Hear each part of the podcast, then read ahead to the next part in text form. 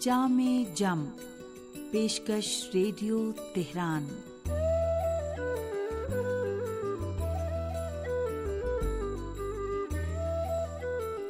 عزیز سامعین، محمد و علیہ محمد پر درود و سلام۔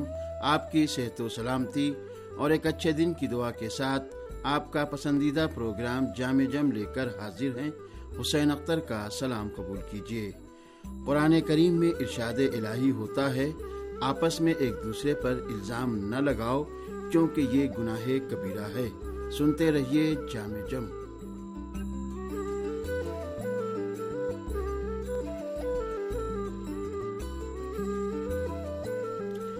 الزام تراشی کس قدر سنگین جرم ہے، اس کا اندازہ اس بات سے لگایا جا سکتا ہے کہ قرآن کی روح سے زنا کی سزا سو کوڑے ہے اور پاک دامن عورتوں کے خلاف الزام تراشی کی سزا اسی کوڑے۔ معاملہ یہ ہوتا ہے کہ دوسروں پر الزام لگانے والا خود تو معتبر بن جاتا ہے اور فریق مقابل کو خواہ مخواہ ملزموں کے کٹہرے میں کھڑا کر دیتا ہے کہ وہ اپنی حقانیت ثابت کرے۔ صرف یہی نہیں بلکہ لوگوں کے دلوں میں اس شخص کے خلاف سویزن ضرور پیدا ہو جاتا ہے اور وہ یہ کہنے پر مجبور ہو جاتے ہیں کہ ضرور کچھ نہ کچھ بات ہوگی جس کی بنا پر یہ الزام لگایا گیا ہے۔ قرآن کریم نے ایک طرف الزام تراشی اور بہتان بافی کی نہایت سخت سزا مقرر کی ہے۔ تو دوسری طرف مومنین سے تاکید کی ہے کہ اے گروہ مومنین، بدگمانی سے بہت زیادہ بچو۔ یاد رکھو کہ بعض بدگمانیاں بدترین گناہوں تک پہنچ جاتی ہیں۔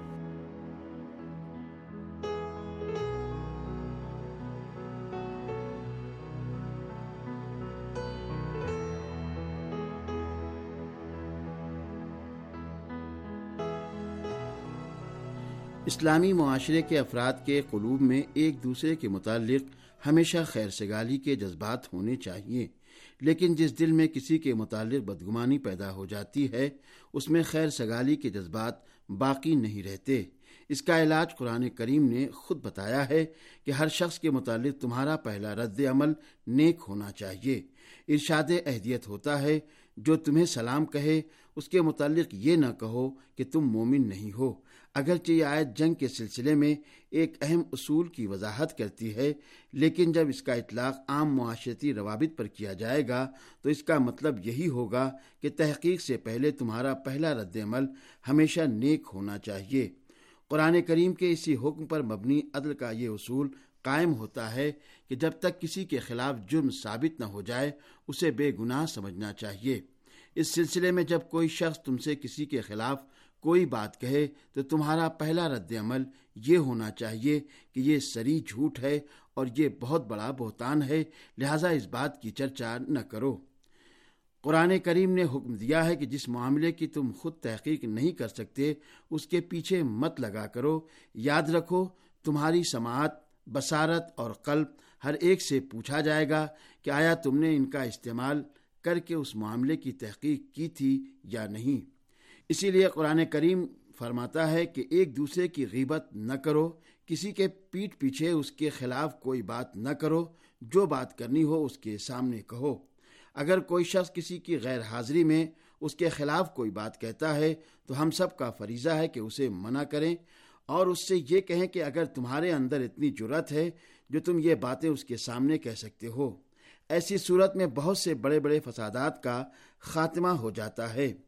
قرآن کریم میں ارشاد الہی ہوتا ہے، جو لوگ مومن مردوں اور عورتوں کو بلا جرم و خطا ناحق اذیت پہنچاتے ہیں، تو وہ بہتان تراشی کے جرم کے مرتکب ہوتے ہیں اور کھلم کھلا گناہ کرتے ہیں۔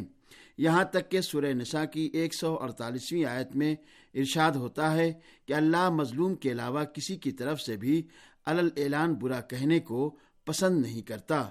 اور اللہ ہر بات کا سننے والا اور تمام حالات کا جاننے والا ہے۔ قرآن کریم نے روزمرہ کی زندگی سے متعلق ان چھوٹی چھوٹی احتیاطی تدابیر سے ایسی خرابیوں کا سدباب کیا ہے جو معاشرے میں بہت بڑے فتنہ اور فساد کا موجب بن جاتی ہیں۔ حقیقت یہ ہے کہ اگر ہم ان معمولی سی تدابیر پر عمل کرنا شروع کر دیں تو معاشرے میں کس قدر امن و سکون پیدا ہو جائے۔ لیکن قرآن کریم ان چیزوں پر بھی محض عمل نہیں کراتا، بلکہ وہ افراد کے اندر ایسی نفسیاتی تبدیلی پیدا کرتا ہے جس سے یہ تمام باتیں ان کے دل کی گہرائیوں سے ابھرتی ہیں۔ اور سامعین، اب پیش ہے ایک سامع کا خط۔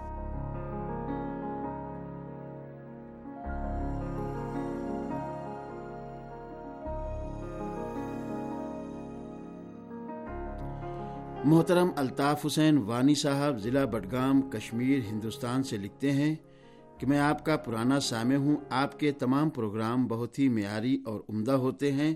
مجھے تلاوت قرآن، نعت رسول، عالمی خبریں، کلام نور، جامع جم، بزم دوستاں، ہر روز کی دعا اور معصومین علیہ السلام کی ولادت و شہادت پر نشر ہونے والے خصوصی پروگرام بہت ہی زیادہ پسند ہیں۔ میری جانب سے رہبر انقلاب اسلامی اور تمام خادمان اسلام اور سامعین کو سلام عرض ہے۔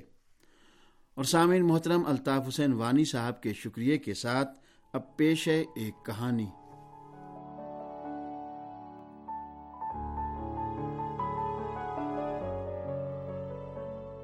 کہتے ہیں کہ خلیفہ معمون الرشید نے ایک عظیم الشان مناظرے کا اہتمام کیا اور اس کا عام اعلان بھی کرا دیا۔ ہر شخص اس عجیب اور بظاہر غیر مساوی مناظرے کو دیکھنے کا مشتاق ہو گیا کہ جس میں ایک طرف ایک آٹھ برس کا بچہ تھا اور دوسری طرف ایک آزمودہ کار اور شہر آفاق قاضی۔ ارکان حکومت اور معززین کے علاوہ اس جلسے میں نو سو کرسیاں فقط علماء کے لیے مخصوص تھیں اور اس میں کوئی تعجب بھی نہیں۔ اس لیے کہ یہ زمانہ عباسی سلطنت کے شباب اور بالخصوص علمی ترقی کے اعتبار سے زرعی دور تھا اور بغداد دارالسلطنت تھا کہ جہاں تمام اطراف سے مختلف علوم و فنون کے ماہرین کھینچے چلے آتے تھے۔ اس اعتبار سے یہ تعداد کسی مبالغے پر مبنی نہیں معلوم ہوتی۔ مامون رشید نے حضرت امام محمد تقی علیہ السلام کے لیے اپنے پہلو میں مسند بچھوائی، جبکہ سامنے یہی ابن اقسم کے لیے بیٹھنے کی جگہ مقرر ہوئی۔ ہر طرف سناٹا تھا۔ مجمع ہمتن گوشت تھا اور گفتگو شروع ہونے کا منتظر تھا کہ اس خاموشی کو یہی ابن اقسم کے اس سوال نے توڑا کہ جو اس نے مامون کی طرف مخاطب ہو کر کیا۔ حضور، کیا مجھے اجازت ہے کہ میں ابو جعفر سے کوئی مسئلہ دریافت کروں؟ مامون نے گرجدار آواز میں کہا، تم کو خود انہی سے اجازت طلب کرنی چاہیے۔ یہی ابن اقسم امام علیہ السلام کی طرف متوجہ ہوا۔ اور کہا، کیا آپ اجازت دیتے ہیں کہ میں آپ سے کچھ دریافت کروں؟ امام نے فرمایا، تم جو پوچھنا چاہتے ہو پوچھ سکتے ہو. یحییٰ نے سوال کیا، حالت احرام میں اگر کوئی شخص شکار کرے تو اس کا کیا حکم ہے؟ اب لوگ یہی ابن اقسم کے مد مقابل آٹھ سالہ بچے کی طرف متوجہ ہوئے۔ امام محمد تقی علیہ السلام نے فرمایا کہ، یحییٰ، تمہارا سوال بالکل مبہم اور مجمل ہے۔ پھر آپ نے کہا، یہ دیکھنے کی ضرورت ہے کہ شکار حل میں تھا یا حرم میں۔ شکار کرنے والا مسئلے سے واقف تھا یا نا واقف اس نے امدن شکار کیا یا دھوکے میں۔ وہ شخص آزاد تھا یا غلام؟ کمسن تھا یا بالغ؟ پہلی مرتبہ اس نے ایسا کیا یا اس سے پہلے بھی وہ ایسا کر چکا تھا؟ شکار کسی پرندے کا تھا یا چرندے کا؟ چھوٹا تھا یا بڑا؟ شکارچی اپنے فیل پر مصر تھا یا پشیمان ہے؟ رات کو یا پوشیدہ طریقے سے اس نے شکار کیا یا دن دہاڑے اور اعلانیہ؟ احرام عمرہ کا تھا یا حج کا؟ جب تک یہ تمام تفصیلات نہ بتائی جائیں، اس مسئلے کا کوئی ایک معین حکم نہیں دیا جا سکتا۔ یہی اپنے اقسم فقی مسائل پر کچھ نہ کچھ دسترس ضرور رکھتا تھا۔ وہ ان کثیر التعداد شقوں کے پیدا کرنے سے ہی اچھی طرح سمجھ گیا۔ یہ مناظرہ جیتنا اس کے لیے آسان نہیں ہے۔ لہذا اس کے چہرے پر ایسی شکستگی کے آثار پیدا ہوئے کہ جن کا تمام دیکھنے والوں نے اندازہ کر لیا۔ اب اس کی زبان خاموش تھی اور وہ کچھ جواب نہ دیتا تھا۔ مامون نے اس کی کیفیت کا صحیح اندازہ کر کے اس سے کچھ کہنا بیکار سمجھا۔ اور پھر حضرت امام محمد تاقی علیہ السلام سے عرض کی کہ آپ ہی ان تمام شقوں کے احکامات بیان فرما دیجیے تاکہ سب کو استفادے کا موقع مل سکے۔ امام علیہ السلام نے تفصیل کے ساتھ جو احکامات تھے وہ بیان فرمائے کہ جن کو سن کر نہ صرف ابن اقسم بلکہ مجمع میں موجود ہر شخص اہل بیت علیہ السلام کے گھرانے کے اس کم سن فرد کی قابلیت اور علمیت کا اعتراف کے بغیر نہ رہ سکا۔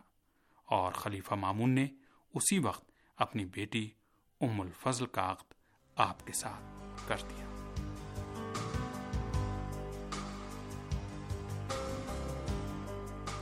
سامعین، اسی کے ساتھ پروگرام جامع جم اپنے اختتام کو پہنچا۔ اجازت دیجیے خدا حافظ۔